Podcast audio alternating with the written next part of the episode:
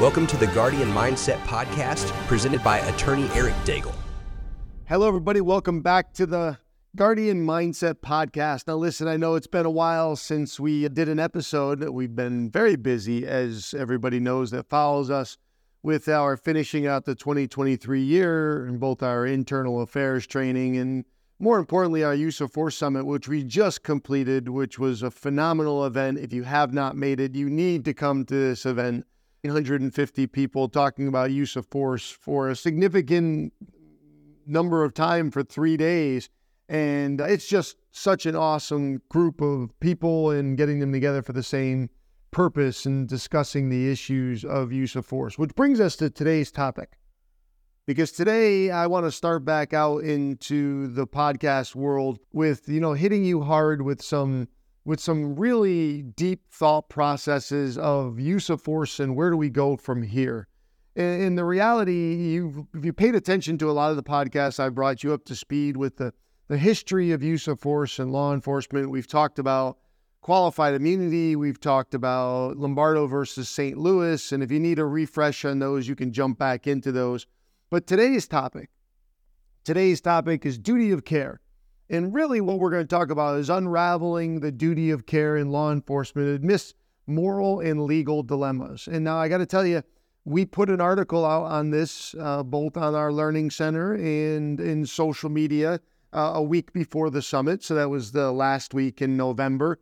And uh, it's a great overview article. I'd really encourage you to take a look at it. But I'm going to jump right in on some of the issues that we talked about in that article because of the the challenges that that we face in this area. And I promise you one thing that we're going to have to come back on this topic because I'm I'm trying to look ahead. I'm trying to see what the future holds. And, and it really let's just take a second.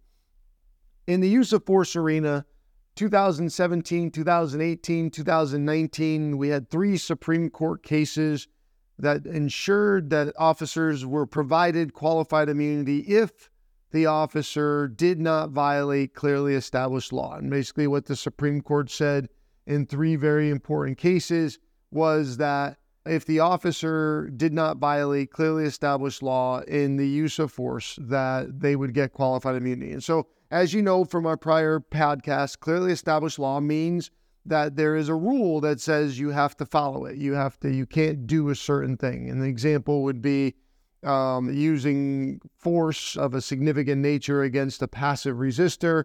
It would specifically get into rules and application of threat and threat assessment and active resistance. And, and we're really going to talk about one additional part today, and that is governmental interest. Right? Well, basically, what you know uh, here is that w- when we talked about Lombardo versus St. Louis, we talked about the need. And one of the things the Supreme Court said is the most important analysis is going to be analyzing the need for the use of force in direct relationship to the amount of force used. Right. So think about that for a second. The need for the use of force in direct relationship to the amount of force used. Now, some people have seen that uh, states across the country have used the word proportional. Not a big fan of that word. I have a dictionary, and the dictionary definition is not a good one. What I want you to focus on is the word need or the word necessary. Because the question, as we know under the Fourth Amendment, is what is the governmental interest that we're trying to affect by the Fourth Amendment seizure with the use of force? All right, so let's dive into this. And before I do so, I got to give a little shout out to Kara, who's running the board and manages these podcasts, doing a great job. And also remind you that our podcasts are supported by the DLG Learning Center, and a lot of people really haven't dove into the Learning Center. Did you know that you can get weekly Path to the Guardian videos uh, and training, uh, legal update training through the app and through the DLG Learning Center? You also can get supervisors' continued education on a monthly basis through the app and through the Learning Center. So I would encourage you to check it out. Make sure that you are signed up for our newsletters that come out every Tuesday morning. You can do so by putting your email address into the front page of the website, daiglelawgroup.com. You don't want to miss those important legal updates when they come out. So let's dive into this. Duty of care.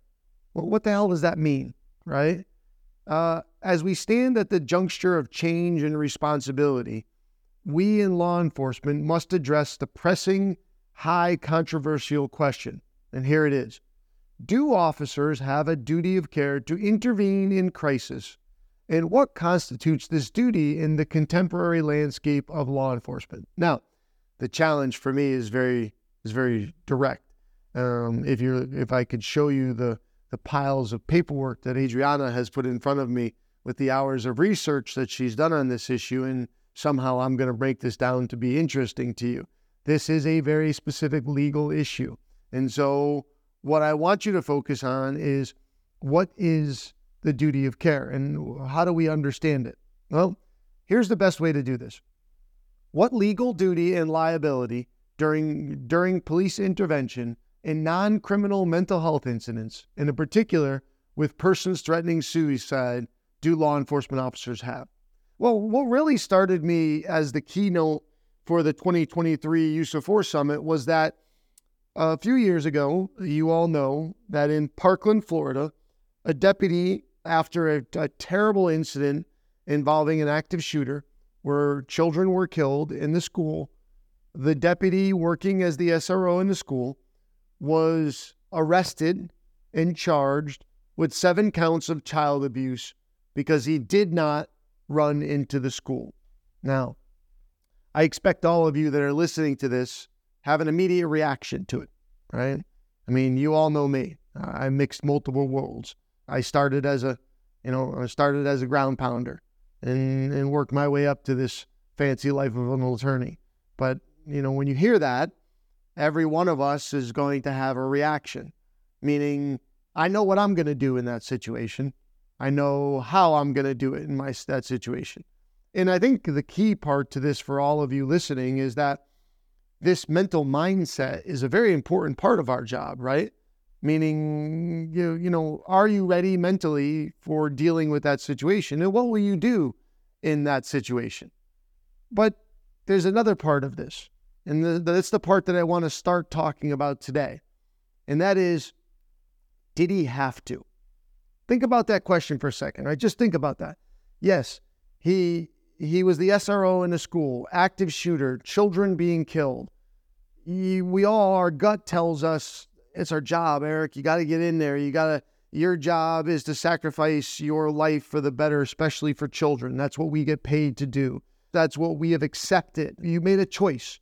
The choice is you could have been a, you could have done many things in life, but you chose this job to be a guardian of your community. And so, in the internal aspect, most of you are probably saying, listen, gotta go, gotta go, gotta go, gotta go, gotta do it. But the question that I had once he was criminally arrested, which I didn't say out loud at that time, was that's a great analysis. Because did he have to? Did he have to go into the school? And and I kind of sat on that for a while. And then over the summer, 2023, end of the summer, he was tried and acquitted of all charges. And it brought this back to the forefront because it's a really, really hard discussion. And that is did he have a legal duty to enter that school? Did he have a legal duty as a police officer to enter that school to terminate that deadly assault of those children? So, the question on the table that we must start asking in 2023 is what is the legal duty of an officer to intervene? Now, please, I want to make sure that I'm being very clear here. I'm not recommending that we are going to walk away from our job in any way whatsoever. And I am not going to make an excuse for officers to say, well, Daigle says we don't have to deal with this. Not saying that at all. Be clear. Not saying that.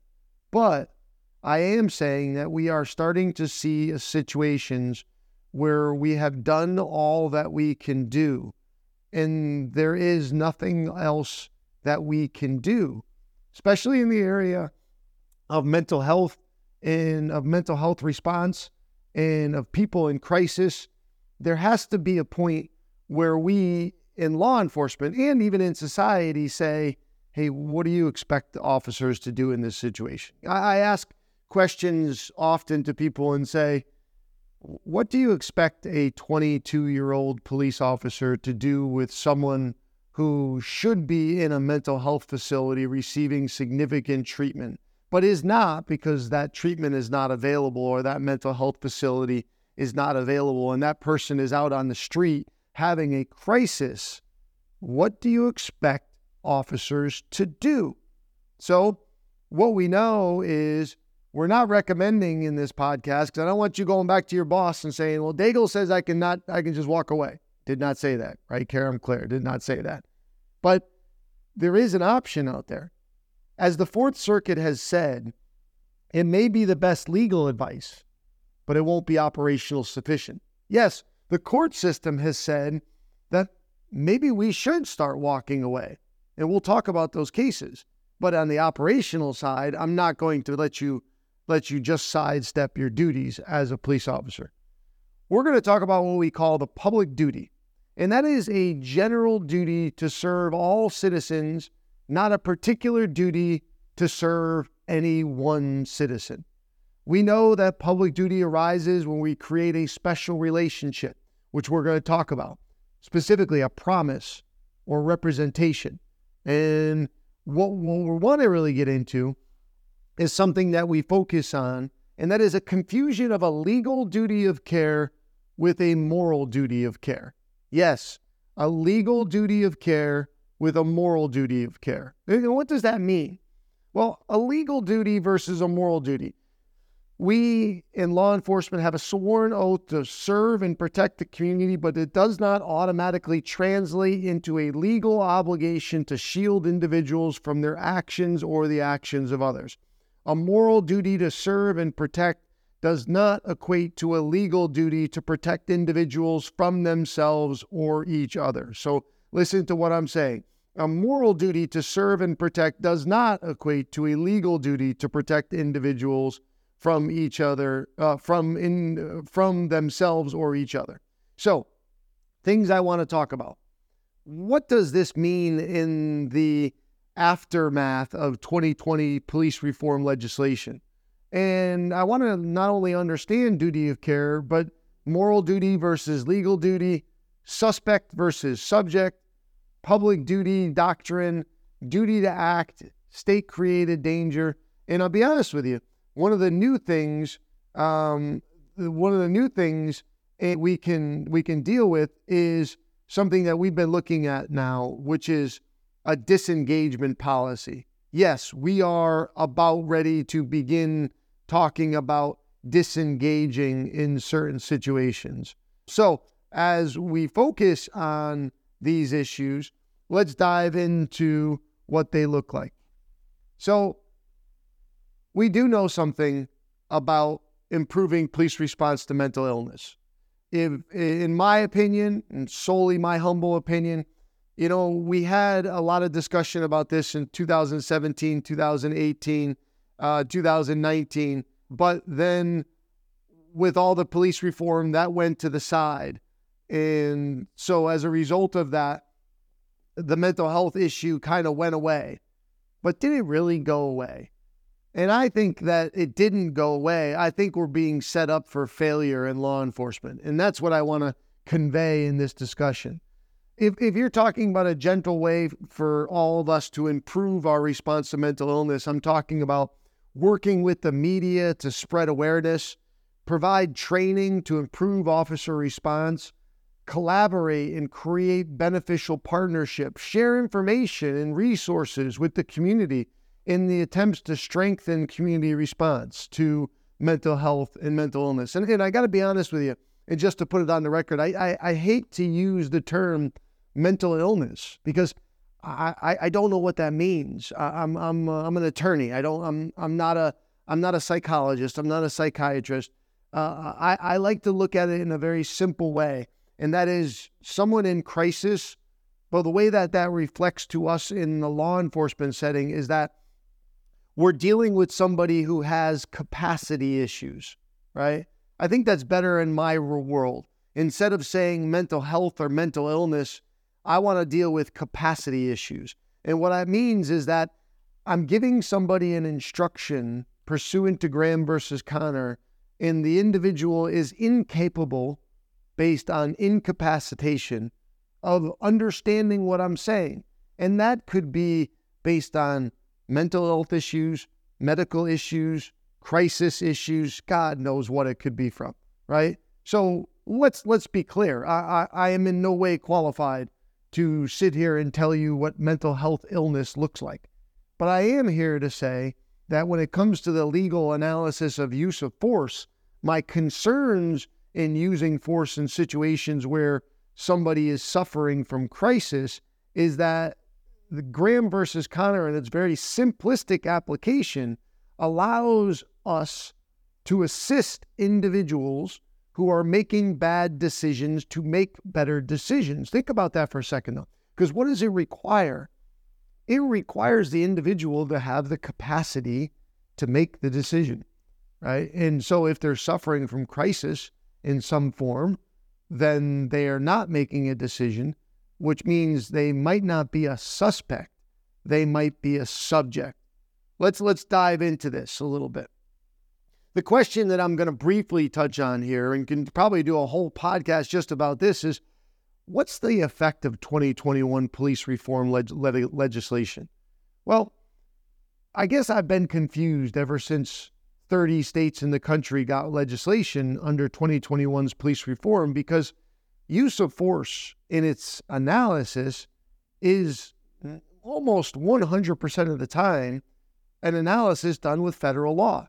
Right? When you sue law enforcement for excessive force, you are suing law enforcement under 42 USC section 1983 in federal court for a constitutional deprivation. So the question is, what are all what is the effect of all this state law legislation that gave additional standards under the state law, meaning that we had state laws that have expanded the scope of Graham versus Connor to add things like de escalation requirements or proportional requirements or uh, to add a Graham plus standard, meaning that they added things that needed to be done before the use of force could occur. What effect does that have on litigation? And for me, I, I just thought I was slow because I don't understand. I'm like, state law has nothing to do with federal law, nothing. So, what's the issue?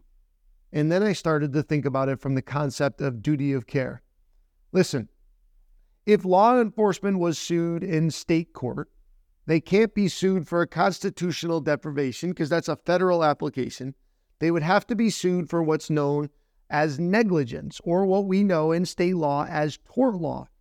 And what I'm concerned about is that we have to start paying more attention to this duty of care issue that is made by the new uh, state law legislations that came out in 2021, the additional standards that were added by the 2021 legislation. Now, just to give you a, just a brief overview, you have to understand something that in state court, when you're sued, majority of the time, uh, you can be sued for false arrest and false imprisonment and intentional infliction of emotional distress, all of those, assault and battery, those are all state law claims.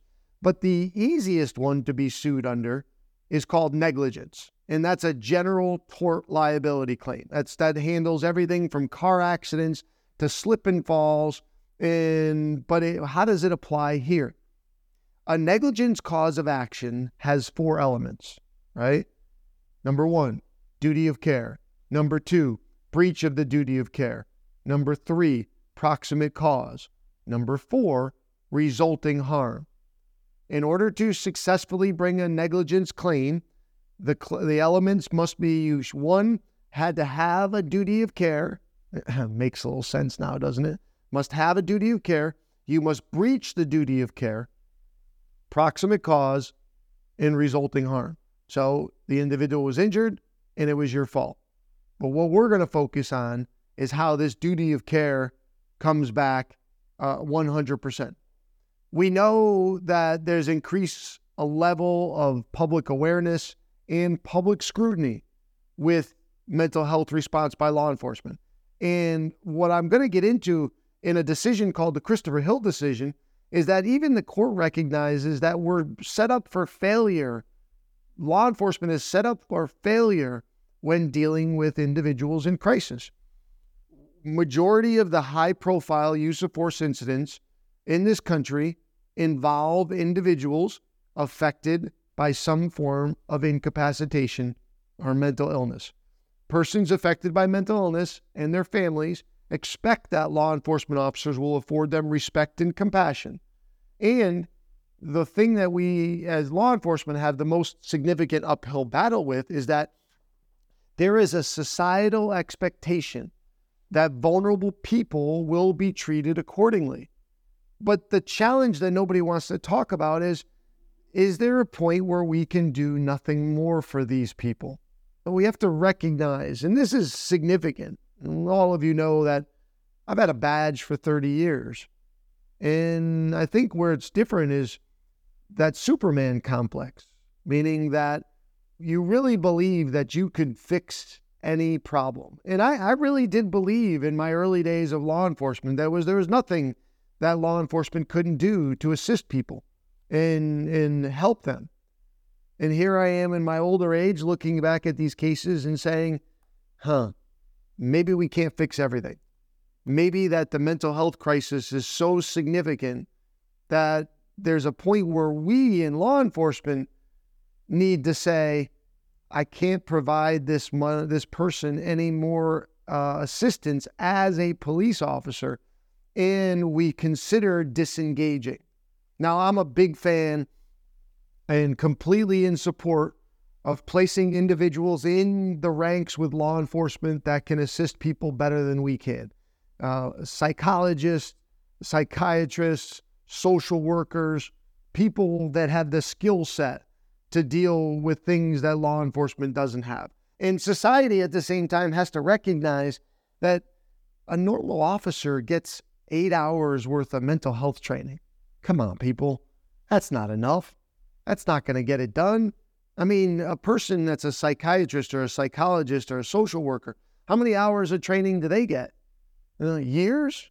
Four, six, eight years? Uh, uh, you're expecting things from police officers that they are not qualified to do.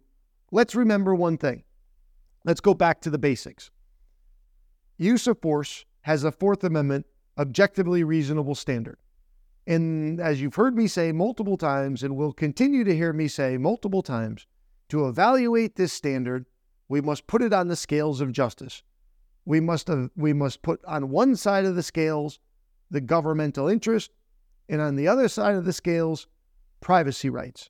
And we must balance the governmental interest and the privacy rights. Or to make it even simpler for you, we must balance why we did it versus how we did it, right?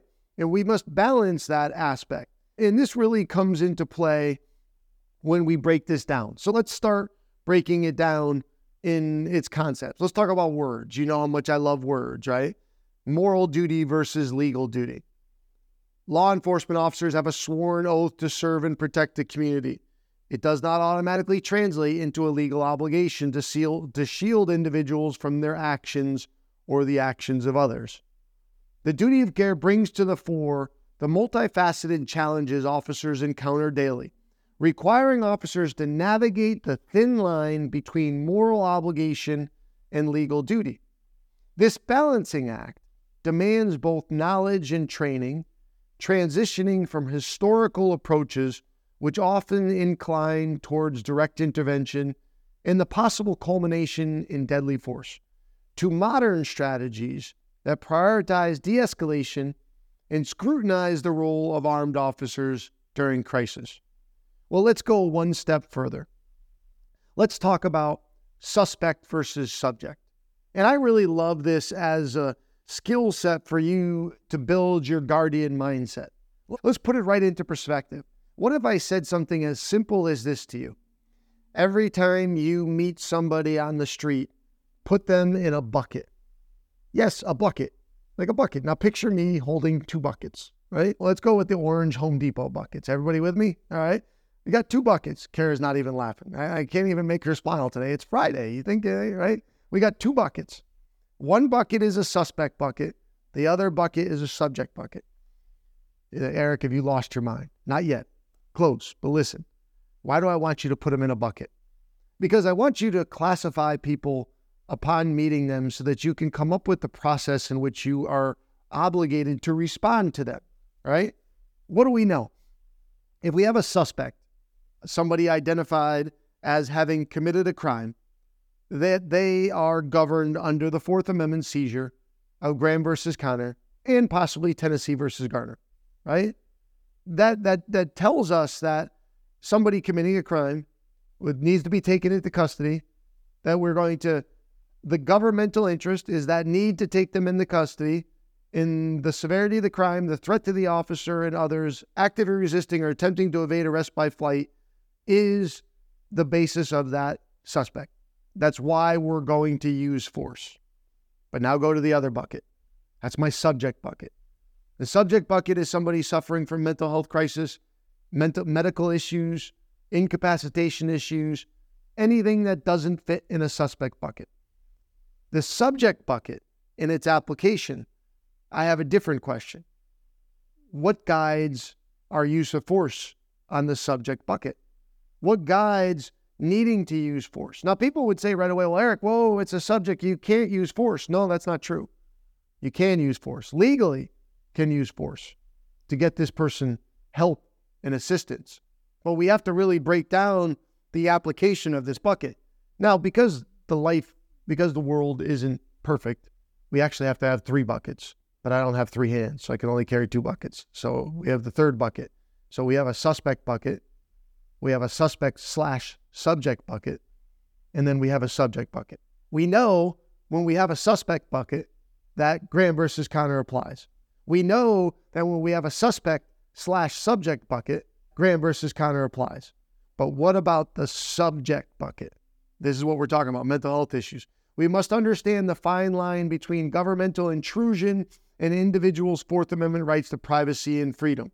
In fact, there's a case from 2010, Seventh Circuit Court of Appeals case, Escobedo versus Bender, where officers responded using force on a non suicidal subject, threatening harm only to himself, resulting in the death of the individual subject. The court came back and said that law enforcement is on notice that this type of response to a non criminal subject posing harm only to themselves will result in liability for officers involved. Now, let me take you one step further in this. I am the legal chair for the National Tactical Officers Association. I am the guy that caused this country to stop and say, why are we sending our tactical teams to individuals holding themselves hostage when there is no other threat available to them? Where we know that this is not a tactical call out, this is a person in crisis holding themselves hostage. If there's a very limited or no threat to a third person or outside, this is not a SWAT team call out. Why not? Well, what people don't understand is that the SWAT team, the activation of the SWAT team is a Fourth Amendment application. You, by just calling the tactical team, you are activating the Fourth Amendment. It is a use of force analysis, and it has to be an objectively reasonable basis for that.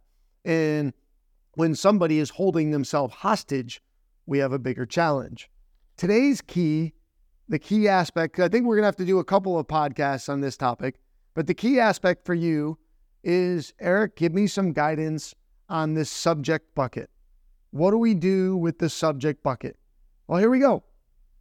In this 2017, there's a Sixth Circuit Court of Appeals decision called Corey Hill versus Christopher Miracle. It is the first guidance that we have from the court system on handling individuals that we have classified as subjects. All right, so here's the story. There's a 911 call from a plaintiff's girlfriend, uh, Corey Hill, claiming that Mr. Hill may be having a diabetic emergency. This is not a criminal call. This is a medical call. It comes in as a medical call. There's no Mr. Hill as is a clear subject, has not committed any crimes. Officers respond in support of EMS to Mr. Hill's house and any good law enforcement officers back in my days when we weren't medically trained. So our philosophy of ABCs in medical was ambulance before cruiser, right? You know, those individuals that are highly qualified to do that job. But here, ambulance gets on scene before cruiser And four EMS personnel individuals begin treating Mr. Hill. After a short time, Mr. Hill becomes combative. Okay, so he is suffering, Mr. Hill is suffering from a diabetic emergency. His sugar levels are crashing. And if any of you have ever experienced this, you know that the individual, when their sugar level drops in a diabetic reaction, their attitude and demeanor changes dramatically with that, right? And so when the cops and the EMTs get there, he's a nice guy, but as his, his sugar level drops, he, he, becomes other than a nice guy. Uh, and he begins to fight and becomes combative and disoriented. Um, the paramedic is able to prick Mr. Hill's finger and is able to confirm that Mr. Hill's blood sugar is extremely low and says to the officers on scene, Listen, uh, we need some help, guys. And they say, Sure, what do you need? He Say, Listen, uh, we got to get an IV into this guy. He's crashing, and if we don't get an IV into him soon, he's going to die. We got to get an IV into him. What do we want to do? Let's put him on the table. Let's get him down. We'll strap him down here and we'll put an IV into him. Sure, officers being good officers, we're here to help. Let's help. And so they do so. And but Mr. Hill's combative. So during the process of trying to get him to the ground, get him on the table and secure him with enough security so that they can put a an IV into him, one officer takes his taser, drops the cartridge, and gives him a bink one second shock on his thigh to get his attention, which, by the way, does get his attention. And they're able to secure him on the table, which then allows the medical people to put an IV into Mr. Hill. And then within 15 minutes, Mr. Hill is back to his good old self. Happy go lucky, we're good. Now, why are we talking about this case? Well, unfortunately, no good deed goes unpunished. And Mr. Hill turned around and sued the police officers and sued the police officers for excessive force, for the use of the taser in applying that taser one one second, not even a second, you know, drive stun application. And his allegations was that was excessive. So this case makes it to the Sixth Circuit Court of Appeals. And I really want you to just start understanding this duty of care issue specifically by this. The court looked at this case and was asked a very simple question Hey, how do we evaluate whether the officer's use of force in this application is excessive? Now, be clear the court didn't say at all use of force in a medical application is excessive. The court said we don't have a test to evaluate it. We don't we can't use Graham versus Connor. We can't Graham versus Connor, what's the first question? Severity of the crime. Well, there's no crime here. Threat to the officer or others. Oh, not he's not harming anybody else. He's he's his harm is to himself. Active resistance. Well, is he resisting intentionally? And so the best line that came out of this case by the Sixth Circuit was this. The, the court determined that applying the Graham standard in this situation was equivalent to a baseball player entering the batter's box with two strikes already against him. Think about that for a second. Here's the Sixth Circuit Court of Appeals saying, and I'm not a, I'm not a big baseball fan, I'm a football fan, but a big baseball fan. But I do know enough from my Little League days that if you entered the batter's box with two strikes already against you, your options are not good. You're going to strike out with one pitch, or you may get a you may get a hit. But I like the three strike rule better. I think you get a little more options, right? But the court here is saying it was equivalent to a baseball player entering a batter's box with two strikes already against him. The court went on in this case to determine that because the factors in Graham are not applicable in medical cases, it is necessary to identify a different set of factors for evaluating an officer's actions in non criminal cases. And so, as we wrap up this first Duty of Care podcast, I'm going to share with you the Hill test.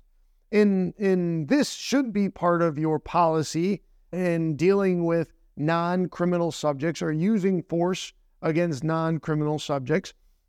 The Hill court said that when evaluating whether an officer's use of force is excessive against a non criminal suspect, we're going to ask three questions. Question number one Was the person experiencing a medical emergency that rendered him incapable of making a rational decision under circumstances that pose an immediate threat of serious harm to himself or others? Question number two Was some degree of force reasonably necessary to alleviate that immediate threat? And question number three Was the force used more than reasonably necessary under the circumstances, or was it excessive? So let's do a quick review of this and leave you with this thought process.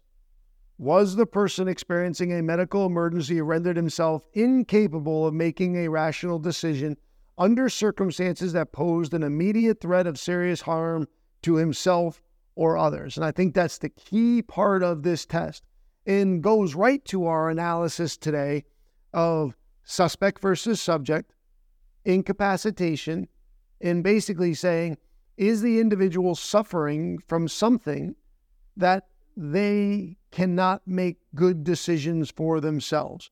And that's an area where we may have to use the force to provide them treatment when that treatment is the best option for them. And remember, the court is saying that is is the force going to be necessary? Right? I mean, did you need to do it? And is the force necessary under the circumstances? And I think really where this comes into play when we have that moral wrapping it all up with that moral versus legal duty is, you know, is there a difference between someone who's is having this breakdown for the first time that needs to be secured and needs to be taken for treatment?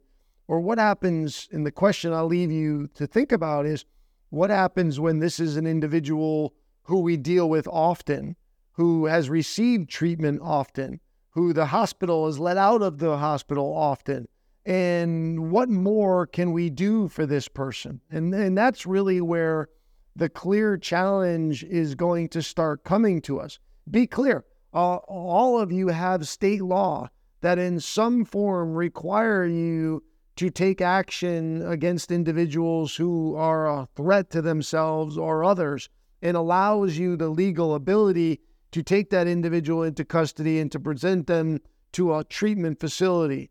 The problem is that while we have that law, the treatment facilities in and of themselves, there's not as many of them. They don't do as good of a job as they used to do, and then they're more likely to return this guy or gal back to the street in a very short period of time. I only say that by experience here in the state of Connecticut, where we have a 72 hold hour hold, but it's very normal that an individual is out of the hospital in six hours back on the street. Well, and then back in crisis again. And the question is, what are we supposed to do here? If we continue to interact with this individual, the force will escalate. That escalation could lead to the need to use a significant level of force and maybe even a deadly force based on the circumstances that the subject is placed in and that's where our challenge uh, really expands.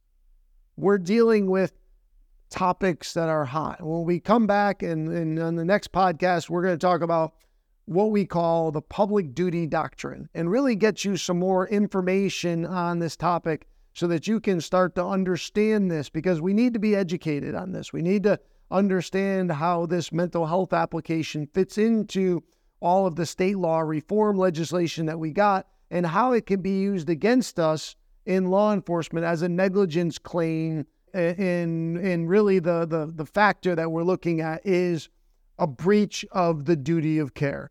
So, what is a duty of care, legal versus moral? All right, that was a lot, and I threw a lot at you.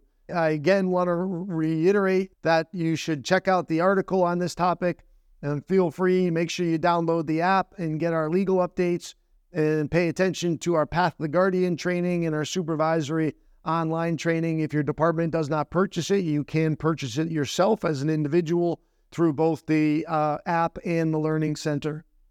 So until next time, please help those who need your help, protect those who need your protection, and most importantly, keep yourself and others safe. Thank you. The Guardian Mindset podcast is sponsored by the DLG Learning Center.